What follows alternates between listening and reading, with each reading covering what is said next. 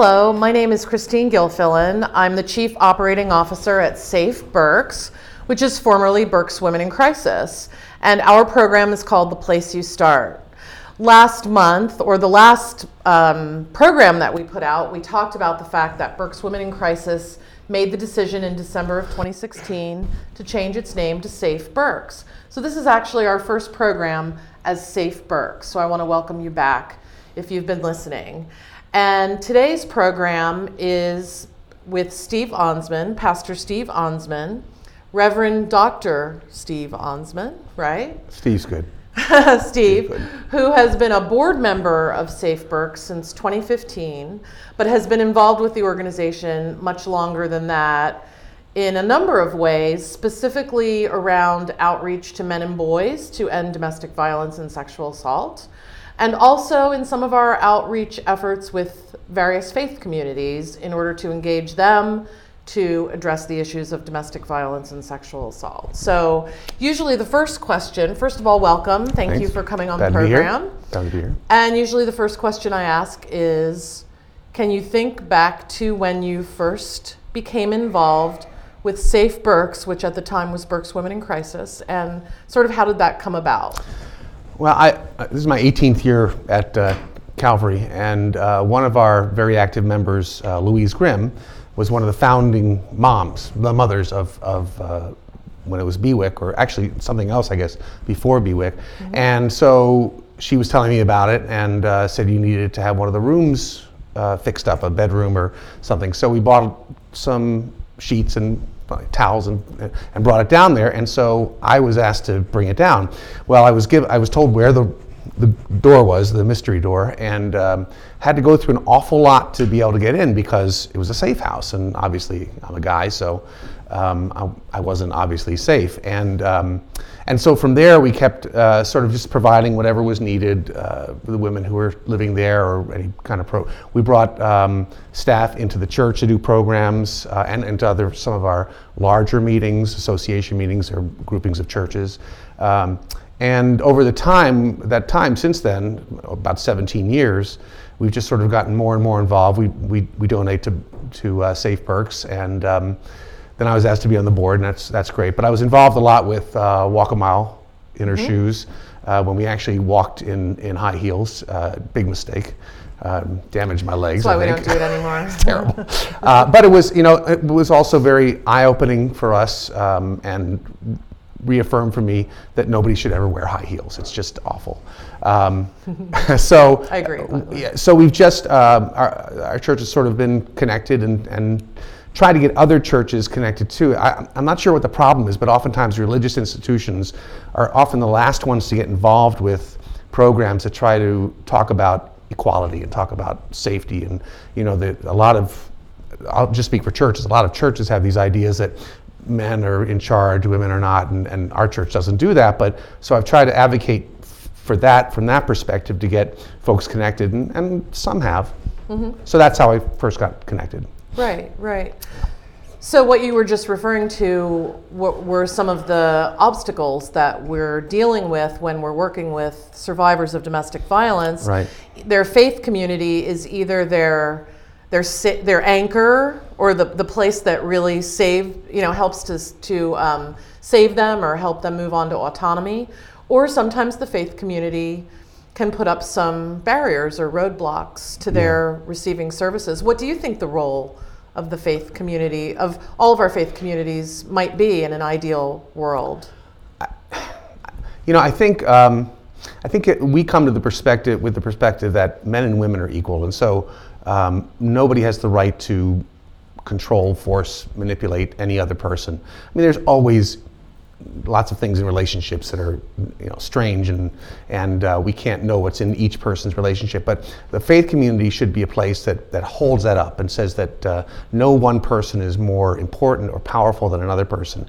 And then, in the midst of discord, we should be there to help them and help them understand. I can't tell you how many times I had a woman say to me that her pastor, her priest, or sometimes a rabbi would say to her, well, just go make a nice meal and he'll be fine.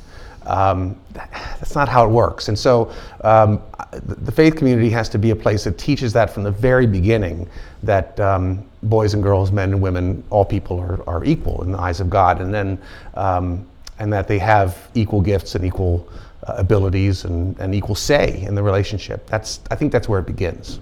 Right, and that violence is not an acceptable. Right, that's right. That just doesn't component to relationships. Yeah, and you know, one of the difficulties is that, and knowing this as a man myself, we're raised in a certain way in this culture, and where the emotions we're taught to be angry. We're not taught to be loving or compassionate. I think that's changing, but I know in my own self that I struggle with a lot of those things where you want to be, let's just do this, or you know, tell people, order things around, and that doesn't work. That's not harmony.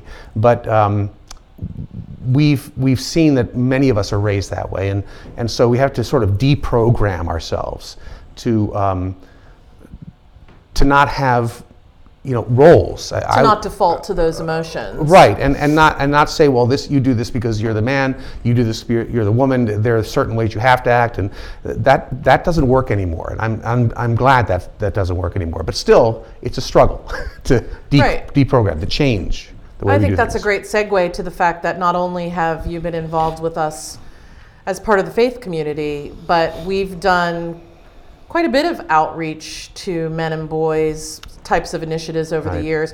In addition to the Walk a Mile in Her Shoes, some education at what used to be called Camp Peaceworks and will now be called Camp Safe Berks. Okay.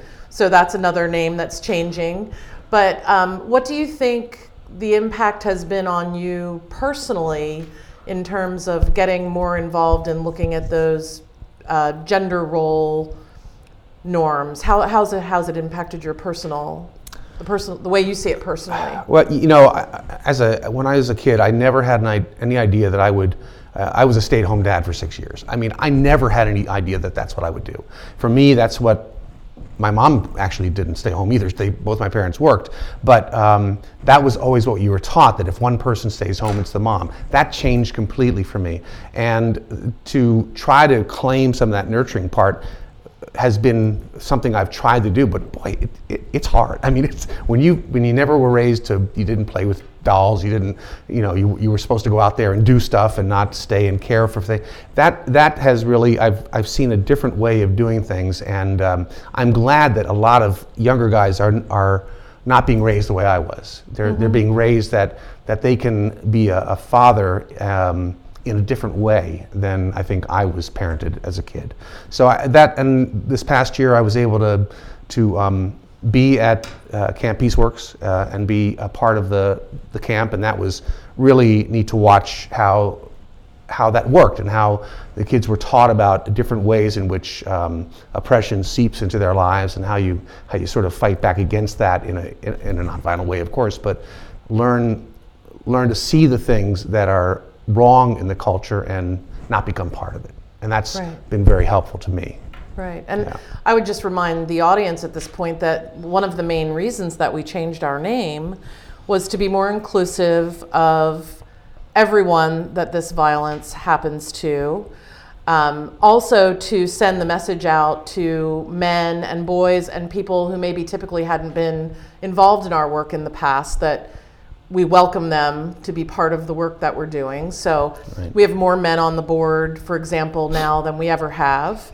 And we're doing more education programs and trying to bring, you know, as we can, trying to bring more men and more people inside to be volunteers and be involved with the organization. Right, I think having Matt Bailey on the staff doing the work that he does is really a good symbol as well. It's just like they've always said, a lot of times girls didn't have women as role models in certain roles.